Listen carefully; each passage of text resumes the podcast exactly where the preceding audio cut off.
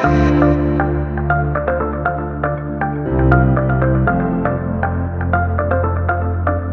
I guess there's many cute titles I could have given to the sermon today, but we'll stick with just Proverbs and alcohol.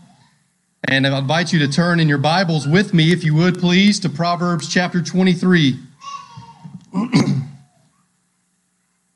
As we test what the elders teach at Crossway Church, as we test what is taught, and that includes, of course, what I say today, according to the Scriptures, according to the perfect, inerrant, sufficient Word of God. Join me, if you would, in Proverbs chapter 23. I do want to say that we'll be reading in a minute verses 29 through 35. So our text this morning is kind of two things. It's Proverbs, on the one hand, it's Proverbs 23, 29 through 35 in the book of Proverbs. And then it's also, we'll notice a few things in the whole Bible. But this is the main thing here.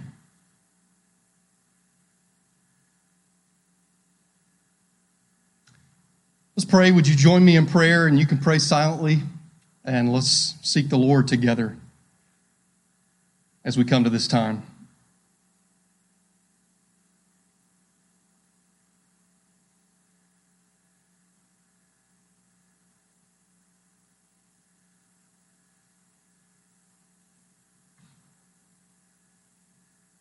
Lord, you are God. We are merely creatures. You are holy, and we are not on our own, certainly. Lord, we confess our utter dependence upon you because you are God. We confess our dependence upon you because you give us life and breath and everything needful. You sustain us by the word of your power. We confess our dependence upon you not only because we are creatures, but Lord, we confess our dependence upon your grace, because we are by nature rebels. We are sinners deserving your just judgment. And we confess as your people this morning, all of us who are your people in Jesus Christ, we confess that we continue to sin daily. And so we pray, forgive us our debts, Father. Our Father, forgive us our debts, as we also forgive our debtors. Lord, please, we even beg of you, lead us not into temptation. Have mercy on us, Lord. Expose our sin now as we come to your word. Let it be that mirror to us, the mirror, the lamp, the shining light, Lord. Expose our sin. And Lord, would you help us to run to Jesus Christ? Help us to see Jesus.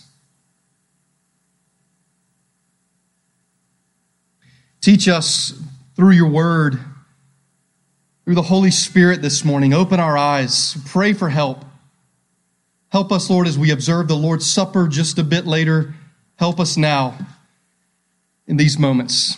Amen. If you're physically able, would you stand? Let's read Proverbs 23, beginning in verse 29. Proverbs, verse 29 of chapter 23. It's okay to chuckle a little bit in your heart and mind as you read this passage. It's very serious. It's deadly serious. But the Bible's not beyond bit of maybe sarcasm. Who has woe? Who has sorrow? Who has strife? Who has complaining? Who has wounds without cause? Who has redness of eyes? Answer: those who tarry long over wine, those who go to try mixed wine. Do not look at wine when it is red, when it sparkles in the cup and goes down smoothly. In the end, it bites like a serpent and stings like an adder. Your eyes will see strange things, and your heart utter perverse things. You will be like one who lies down in the midst of the sea, like one who lies on the top of a mast, we might say the crow's nest. Like one who lies on the top of a mast. They struck me, you will say, but I was not hurt. They beat me, but I did not feel it. When shall I awake? I must have another drink. You can be seated. As we think about the subject this morning of Proverbs and alcohol, we're reminded, in what may be for some a familiar passage, we're reminded of what the Bible says in the New Testament. And the Bible says there, do not get drunk with wine. And it goes on to say, but what? But be filled with the Spirit. Please hear that again. Listen carefully. It says, do not get drunk with wine, Ephesians 5:18. Do not get drunk with wine, for that is debauchery, but be filled with the Spirit. Let me give you one key example of someone in a particular instance who was not being filled with the Spirit. Someone who is a key example of not being filled with the Spirit. We read about it in Genesis chapter 9. You don't have to turn there. You can listen. Notice the emphasis on wine, if you would. In Genesis 9:20, Noah began to be a man of the soil, and he planted a vineyard. He drank of the wine and became drunk and lay uncovered in his tent. And Ham, the father of Canaan, saw the nakedness of his father and told his two brothers outside. Then Shem and Japheth took a garment, laid it on both their shoulders, and walked backward and covered the nakedness of their father. Their faces were turned backward, and they did not see their father's nakedness. When Noah awoke from his wine and knew what his youngest son had done to him, he said, "Cursed be Canaan, a servant of servants shall he be to his brothers." And he also said, "Blessed be the Lord, the God of Shem." Well, it's a clear example, contrary to Ephesians 5:18, of one who was not being filled with the Spirit in the case of Noah. There's another case, and it's the case of Lot. I will not linger long over this. The Bible is not a tame book. And in Genesis 19, notice again the emphasis on wine. Now Lot, we've had Noah and now Lot. Now Lot went up out of Zoar and lived in the hills with his two daughters, for he was afraid to live in Zoar. So he lived in a cave with his two daughters. And the firstborn said to the younger, "Our father is old, and there is not a man on earth to come into us after the manner of all the earth. Come, let us make our father drink wine, and we will lie with him, that we may preserve offspring from our father." So they made their father drink wine that night, and the firstborn went in and lay with her father. He did not know when she lay down or when she arose. The next day the firstborn said to the younger, "Behold, I lay last night with my father. Let us make him drink wine tonight also. Then you go in and lie with him, that we may preserve offspring from our father." So they made their father drink wine that night also. And the story goes on. Brothers and sisters, we need wisdom. You think about the book of Proverbs. It's a great book. I love the book of Proverbs. We need wisdom. Apart from Christ, we have no wisdom. We need him to be our wisdom. 1 Corinthians 1:30. We need Jesus Christ. You need Jesus Christ to be your wisdom. One part of wisdom is being filled with the Spirit and not living a debauched life of drunkenness. One part of wisdom in union with Jesus Christ is being filled with the Spirit. When Paul says that, it doesn't just mean a one-time thing, right? It's an ongoing imperative.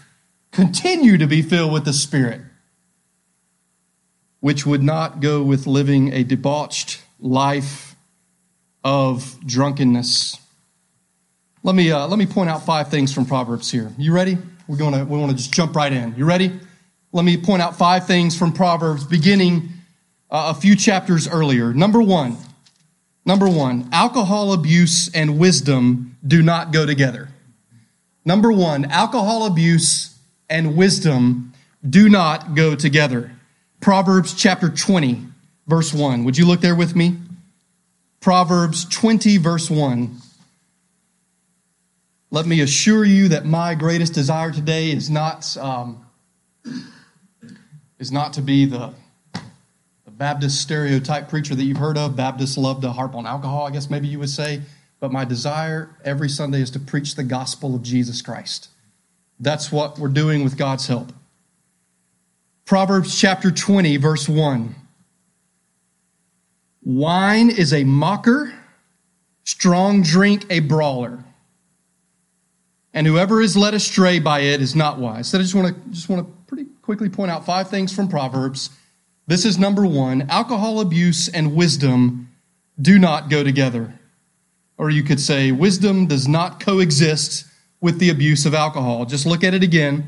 Wine is a mocker, strong drink a brawler, and whoever is led astray by it is not wise.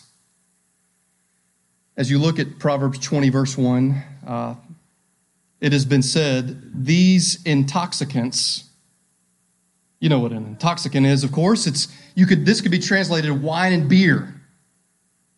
Wine and strong drink. It could be translated wine and beer. These intoxicants are personified as villains and bullies that transform people into those who ridicule virtue. End quote. Let me say that again. These intoxicants, wine and beer, are personified as villains and bullies that transform people into those who ridicule virtue. So that's point number 1. And before we would go on to point number 2, let me pause for just a moment before I go to the second of those 5 things. Let me pause and let me say that the big picture thing that I want you to keep in mind this morning, this is it right here in a way. The big picture concepts that I want you to remember, and I'll try to remind you of this, it really boils down to this. It boils down to, as much as I understand Scripture, the goodness of wine. So I want you to allow me to use alcohol and wine. I know those two words are not exactly identical, alcohol and wine, but I will use them interchangeably because, of course, the Bible speaks more about wine. So I want us to be thinking about the goodness of wine, the created goodness of alcohol. Do you see?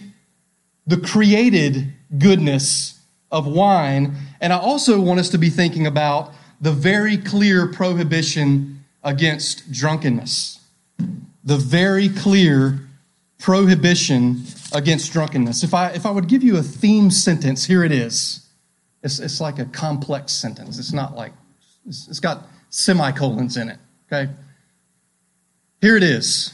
Wine is a good gift from God and is not to be rejected as evil. The Bible clearly prohibits drunkenness. Jesus brings the new and the best wine. I'll just say that again. Wine is a good gift from God and is not to be rejected as inherently evil. The Bible clearly prohibits drunkenness. Jesus brings the new and the best wine. Number 2, Proverbs 21, verse 17. Proverbs 21, 17.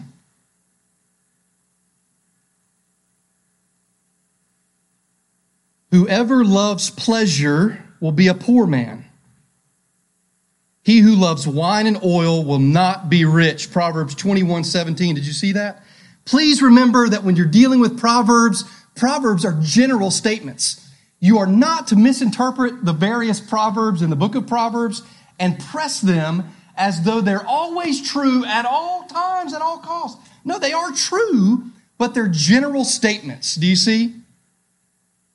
In other words, the Bible does not condemn pleasure. Proverbs 21 and 20:17 is not saying that pleasure itself is bad.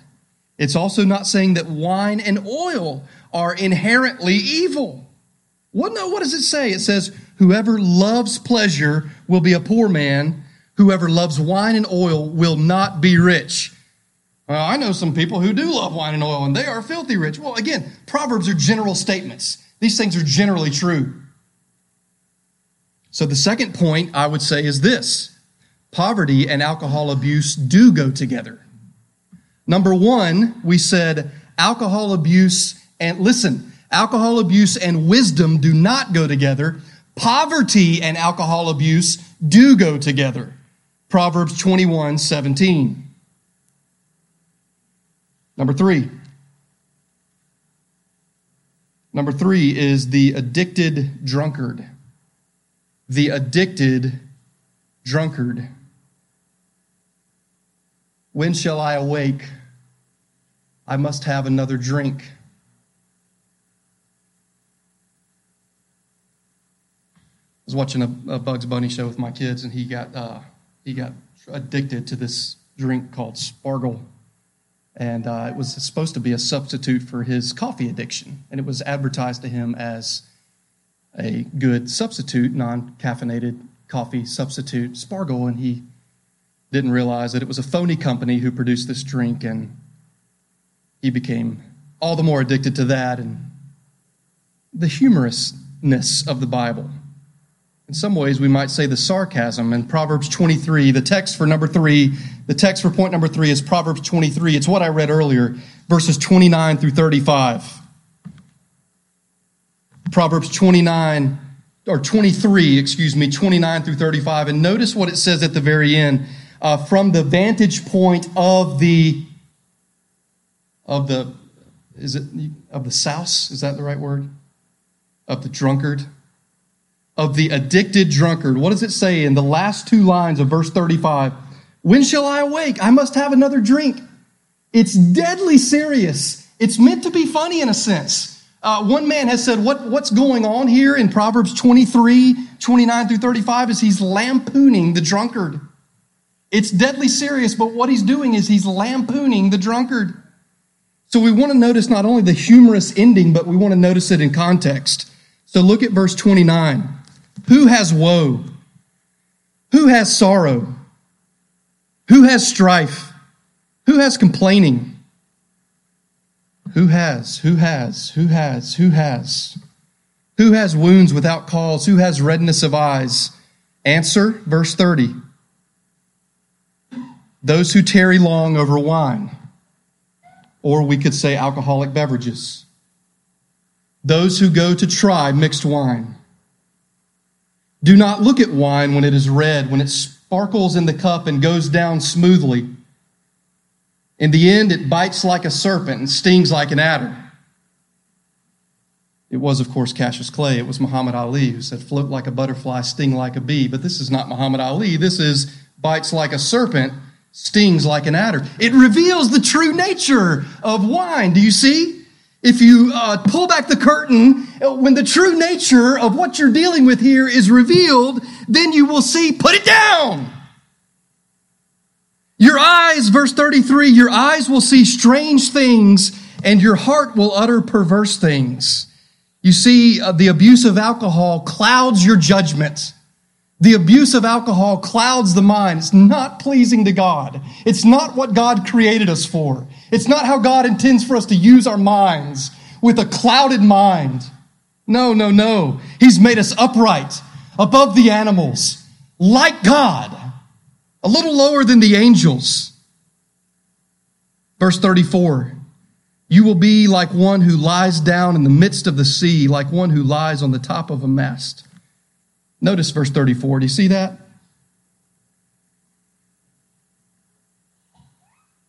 I worked at a camp many years ago, and the men, the summer staffers lived, I think it was 53 steps that we had to walk up to what we called the crow's nest, high up in the trees. And you think about verse 34, and you think about this picture of the addicted drunkard, do you see, who is, I think it's a picture of his being nauseous and his staggering. He's got nausea and he's staggering. And so when I go on a boat, I do well to take my Dramamine first. And Christy can attest to that, and she helps me with that because I want to enjoy, if I don't go on a boat very often at all, but if I do that, then I want to enjoy it. And the only way that I can have a little bit of fun is to take the medicine. You will be like one who lies down in the midst of the sea. like one who lies on the top of a mast. And then the mind is the judgment is clouded, so that he says, they struck me, you will say, at the exact point in time when you need clear thinking, right when you actually need the height of your powers, when you really need, because you're in danger and you need clear thinking, that's when he says, basically, I think it can be translated basically like they beat me down bad. Oh, it's nothing. No, like you're a fool. What folly. Verse 35. They struck me, you will say, but I was not hurt. They beat me, but I did not feel it. When shall I awake? I must have another drink. We see the addicted drunkard. Number four, stay in this chapter and look at verses 20 through 21. Here's point number four. Do not be among drunkards. Do not be among drunkards. Listen to what the New Testament says. 1 Corinthians 5:11. 1 Corinthians 5:11, I am writing to you, Paul says, not to associate with anyone who bears the name of brother if he is a drunkard. Did you catch that? I'm writing to you, church, not to associate with anyone who bears the name of brother. This is pertinent to us if he is a drunkard. And my point, as I said, point number four, do not be among drunkards. Verse 20 of chapter 23, Proverbs 23:20, be not among drunkards or among gluttonous eaters of meat. For, why? Why verse 20? Why do you say that? For the drunkard and the glutton will come to poverty, and slumber will clothe them with rags. You heard of the meat sweats? My wife had not heard of the meat sweats. I thought most people had heard of the meat sweats. Maybe you've heard of, I think, a fairly new thing in our country, Brazilian steakhouses. So I did a little research. The patrons at Brazilian steakhouses receive a red card. I have not been to one of these. They receive a red card and a green card at their table. Maybe some of you have been there. If you put up the green card, the servers will know that you are ready to eat. And if you put up the red card, they will stop bringing food. You can eat as much steak, I guess, as you want at these Brazilian steakhouses. A little more research led me to this technical, not really, definition of meat sweats. Meat sweats refer to the excessive buildup of perspiration that happens after eating massive quantities of meat. You go to a Brazilian steakhouse and you keep the green card and they keep it coming, and then you get meat sweats. Why are we talking about this? Well, maybe as Baptists, we do well to also talk about gluttony, because the Bible talks about that as well, because this passage talks about it. It talks about the drunkard and the glutton. Listen to me. Do you know that the Lord Jesus Christ was accused of being a drunkard and a glutton? John came practicing what we might call, Colossians 2, listen, John the Baptist came practicing what we might call asceticism. He was like severe in his life. He was disciplined. He didn't drink. He didn't overeat. And then Jesus came. The Lord Jesus Christ comes, and he's accused of being a drunkard and a glutton. Why? Because of the people that he hangs out with. Know this morning. Know this, that the Lord Jesus Christ came to save sinners. The Lord Jesus Christ did not come to say, gluttons, no hope for you. Drunkards, no hope for you. No, the Lord Jesus Christ saves sinners. He was accused of being a glutton and a drunkard. Why? As I just said, because he hung out with Pharisees with the tax collectors and with sinners. He spent his time among those who were regarded, hey, and they weren't happy with John, and they weren't happy with Jesus. And by the way, this passage says, be not among drunkards, but praise God. Praise God that whether this morning your sin is drunkenness or gluttony or whatever it may be, praise God that the Lord Jesus Christ did not distance himself from us. He did not distance himself from us. Even though this passage says, be not among them, Jesus was among them. Jesus was among us, the incarnation. The Son of God took on human flesh. The Son of God took on human flesh that you might be redeemed, that you might not have to be a slave to sin. The one who sins, listen, the one who sins is a slave to sin. If the Son has set you free, you are free indeed. The only way you can be free from any sin, even if you say, I've never touched a bottle in my life, I've never had a problem with gluttony. The only freedom from sin, period, is through becoming a slave of Jesus Christ. He died in our place on the cross. He died so that we might be freed from the slavery of sin. He died in our place bearing the wrath of God. The wrath of God was poured out upon the Son of God. Again, I mentioned John chapter 8, the one who sins is a slave to sin. Be not among drunkards, Proverbs 23:20. The Lord Jesus Christ was among drunkards. You say, well, I mean, what are you saying? He disobeyed the Bible? No.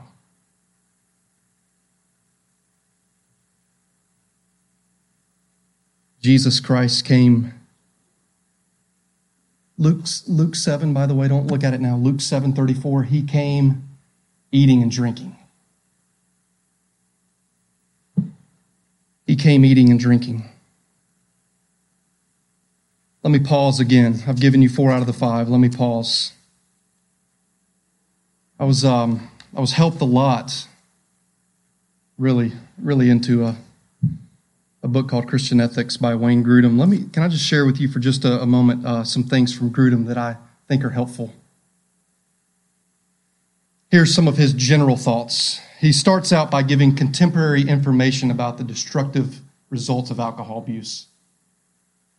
He starts out by just presenting facts from our day. And he says this, the abuse of alcohol is one of the greatest evils in the world today, one that leads to many destructive consequences.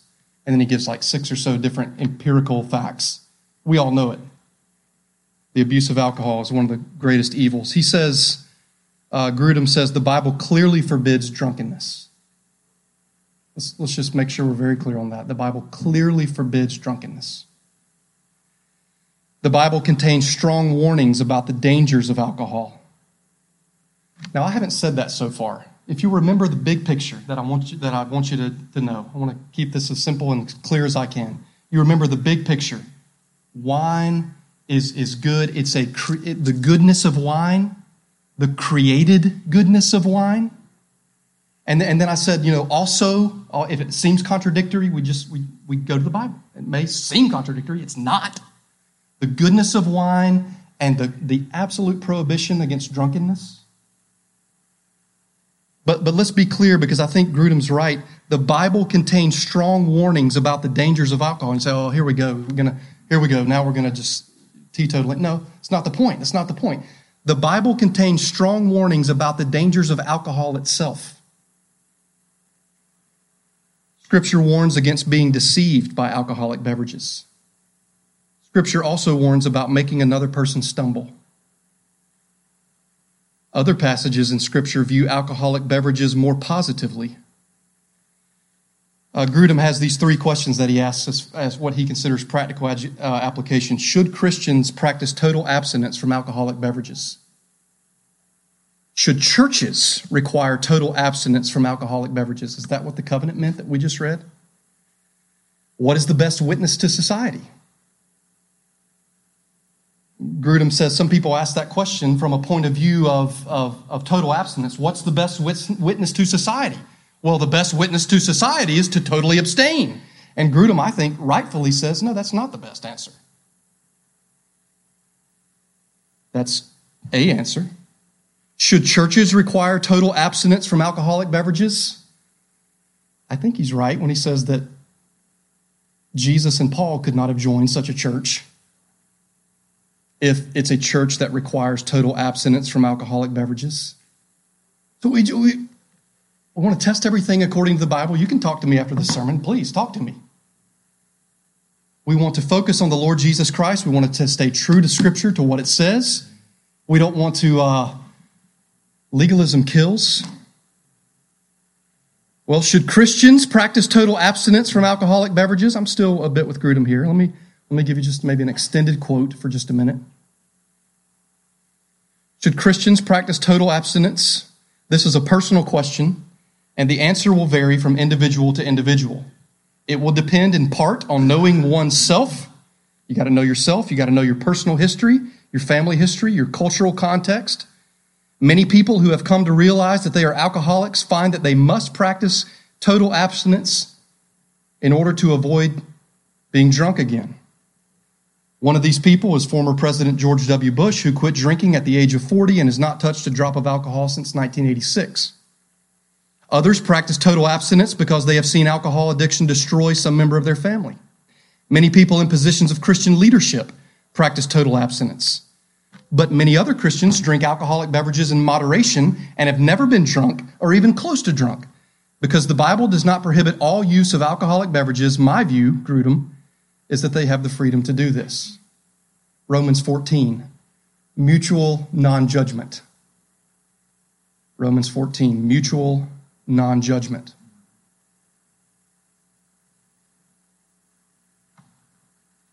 Well, I thought Grudem's thoughts were helpful. Number five, Proverbs 31.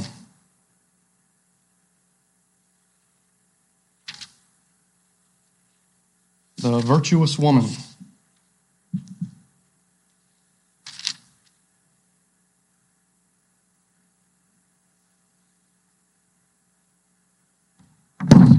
The excellent wife. But did you know there's another woman in Proverbs 31? If you know Proverbs 31 at all, you might know it because of the excellent wife, which is verses 10 through 31. Did you know there's another woman? It's the mother of King Lemuel in verses 1 through 9. By the way, there's also another woman, and it's the woman of the whole book of Proverbs, is the woman wisdom. There's three women here. And without hesitation, I say it all points us ultimately to the Lord Jesus Christ. 1 Corinthians 30, is he your wisdom? Is he your wisdom? Proverbs 31, verses 1 through 9, and in specific, verses 4 and 5 teaches this. Here's the fifth point. Kings should be very disciplined with alcohol. Kings or government rulers should be very disciplined with alcohol. Proverbs 31, verse 4, this is King Lemuel's mother addressing him. It is not for kings, O Lemuel, it is not for kings to drink wine or for rulers to take strong drink. You could certainly see that abstinence from alcoholic beverages would be certainly an option for anybody and certainly for kings. Why? Why does verse 4 say that it's not for kings? Or we might translate it, government rulers. Why does it say it's not for kings to drink wine or for rulers to take strong drink? Answer, verse 5, lest they drink and forget what has been decreed and pervert the rights of all the afflicted. Because there's rules on the books, and God cares about the poor. God cares about the poor and the widow and the needy and the afflicted, and the king might forget the rules that are on the books. He might become inebriated once and twice and over, and he might start to prey upon the very people that he's supposed to help. Do you see? He might start to increase the taxes to get more money for his addiction from the people that he should be serving. Because, as it says in verses 8 and 9, open your mouth for the mute, for the rights of all who are destitute. Open your mouth, judge righteously, defend the rights of the poor and needy. Oh, by the way, verses 6 and 7, we should notice them. It's a little bit difficult to interpret, not totally. Give strong drink to the one who is perishing and wine to those in bitter distress. Let them drink and forget their poverty and remember their misery no more. Maybe what he's saying in verses 6 and 7 is just to kind of goad. She's goading the king back in verses 4. Look, alcohol abuse is for poor people. You're a king. Don't get involved with this. I don't think the message in verses 6 and 7 is that it's okay for those who have a hard time in life to give themselves to drunkenness. Nevertheless, verses 4 through 7 explicitly address this issue of wine. And Proverbs 31, verses 4 and 5 tell us that government rulers or kings should be very disciplined with alcohol. I don't know if you've noticed this. I don't think I've said it already. But there does seem to be this connection in the book of Proverbs between alcohol and adultery, between wine and women. I think the quote from one man some years ago is that many intelligent men have fallen prey to wine and women. And if you would look even at some of the passages that we've already looked at, if you would look at them a bit more closely in their context, you would see that there's not a hard and fast line drawn, but they're right next to each other. And in fact, the very same thing that's said about wine, its hidden, seductive, trapping nature is exactly the same thing that's said about the, listen to me, the adulterous woman. And so many men of fine intellect have fallen prey to the two W's, to wine and women, and we don't make light of that. It's the same nature, the hidden, secret, trapping nature. And you're caught in the trap of adultery. You're caught in the trap of you're an alcoholic. You're in the crow's nest. That didn't hurt. And you're being beat within an inch of your life. And he says here, just to make explicit the point that I'm making, he says in verse 2 of chapter 31, she says to her son, "What are you doing, my son? What are you doing, son of my womb? What are you doing, son of my vows? Do not give your strength to women, your ways to those who what? Who destroy kings." There's two things that will destroy a king, women and wine. Oh, we need wisdom. Apart from Jesus Christ, we have no wisdom. Is he your wisdom? Is he your righteousness, sanctification, and redemption? It's not just that you need to pray a prayer. It's not just that you need to believe in the Lord Jesus Christ. He needs to be your all. He needs to become to you your treasure, your everything, so that by faith and through repenting of sins, you become in union with the Lord Jesus Christ. And then we grow in wisdom. And we heed the message of the Apostle Paul in Ephesians 5:18, and we think about it, and we chew on it, and we obey it. Do not get drunk with wine, for that is debauchery, but be filled with the Spirit. One time, Paul? No, not one time. Go on being filled with the Spirit. Let me give you a couple of scriptures.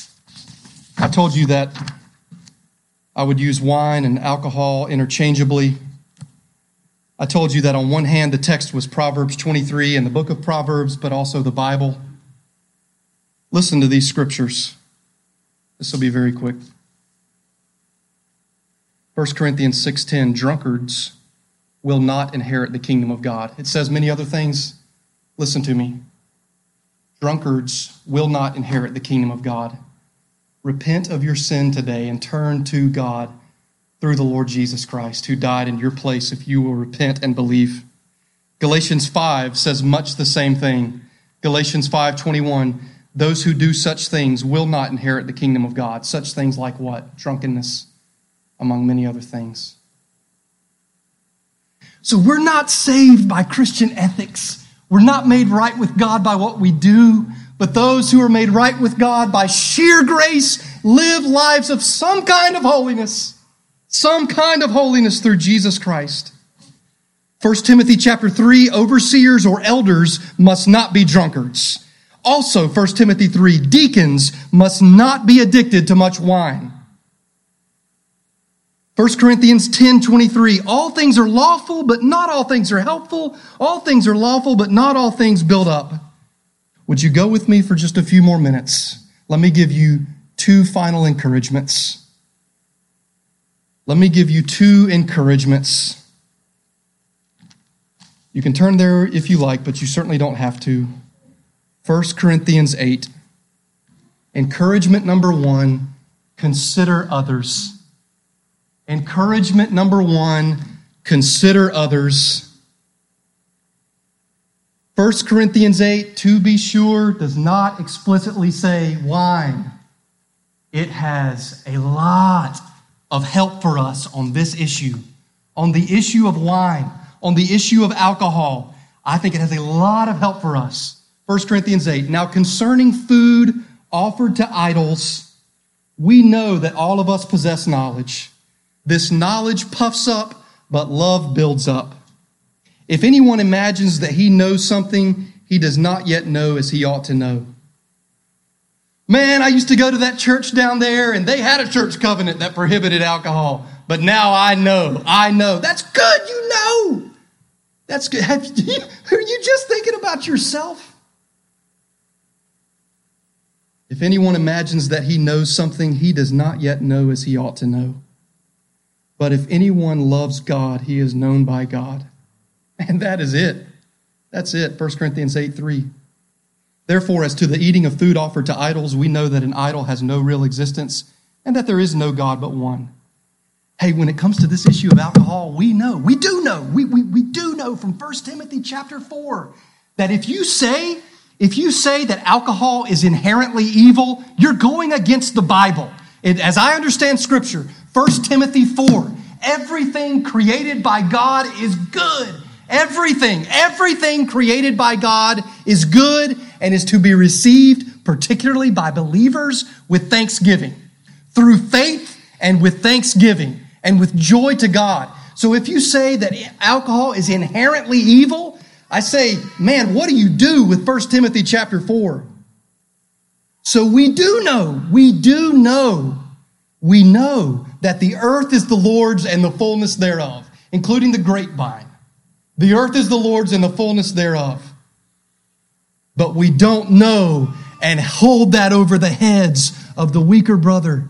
We don't lead them into sin to go against the conviction of their conscience. We remember those for whom Christ died, even as he died for us. And we are in many ways at pains. According to the right understanding of Scripture, we are at pains to consider them. 1 Corinthians 8, 1 through 13 is so important for the church today. Consider them. Consider them. Romans 14, by the way, and 15 say many of the same things. I'm emphasizing 1 Corinthians 8, Romans 14 and 15 say many of the same. Romans 14 actually does explicitly bring up wine. It explicitly brings, listen to this. We who are strong, Romans 15:1. I'm doing the memory verses, Crossway memory verse. I've got the CD. We who are strong have an obligation to bear with the failings of the weak and not to please ourselves. So thanks, kids. You're supposed to sing with me. Romans 15:1, we who are strong have an obligation to bear with the failings of the weak and not to please ourselves. Okay, what are you saying, John? Are you saying that verse says, oh yeah, you should be a teetotaler? No, that's not what it's saying. It's not saying you have to be a teetotaler. Let each of us please his neighbor for his good. Man, this is church life. Let each of us please his neighbor for his good to build him up. I'm here for me. I'm here for you. For Christ did not please himself. I said there's two encouragements. Consider them. Consider him. Consider him. Consider the gospel. Listen to me. Look at me. Listen to me. Look at the word. Romans 15:3. You may not be there. It's okay. For Christ did not please himself, but as it is written, the reproaches of those who reproached you fell on me. The curse of God for the sinner fell on Christ's head at the church. God made him to be sin for us who knew no sin, so that in him we might become the righteousness of God. The curse of God, the wrath of God falls on the head of the Lord Jesus Christ. He knew no sin. He knew no sin. He never abused alcohol. He was not a gluttonous eater, and yet he came eating and drinking, because as God incarnate, he does not come to show us that God's some heavy ogre. He created all things. 1 Timothy 4, I say it again, God created all things for our enjoyment. Christ did not please himself. John chapter 2, Jesus brings the new and the better wine. All of it's ultimately a picture of the of the Messiah and the age to come where wine will flow freely. The point is not wine. The point is not wine itself. The point is the one who brings the new and better wine. The Old Testament's clear, the dangers of alcohol and also the goodness of alcohol. The New Testament, not quite as much as the Old Testament, but we see him. We see him who brings joy. Wine is a symbol, a gift of God that symbolizes joy. Is Jesus your all-surpassing joy? New wine for new wineskins. New covenant for the new covenant people of God. The blood of Christ shed for sinners. The blood of Christ shed for sinners. Let's pray and we'll begin to observe the Lord's Supper.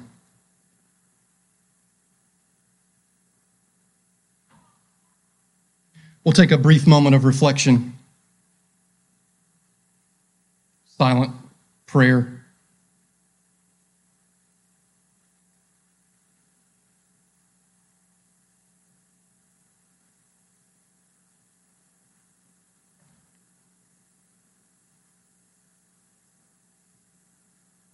O great God of highest heaven, occupy my lowly heart, as the hymn says.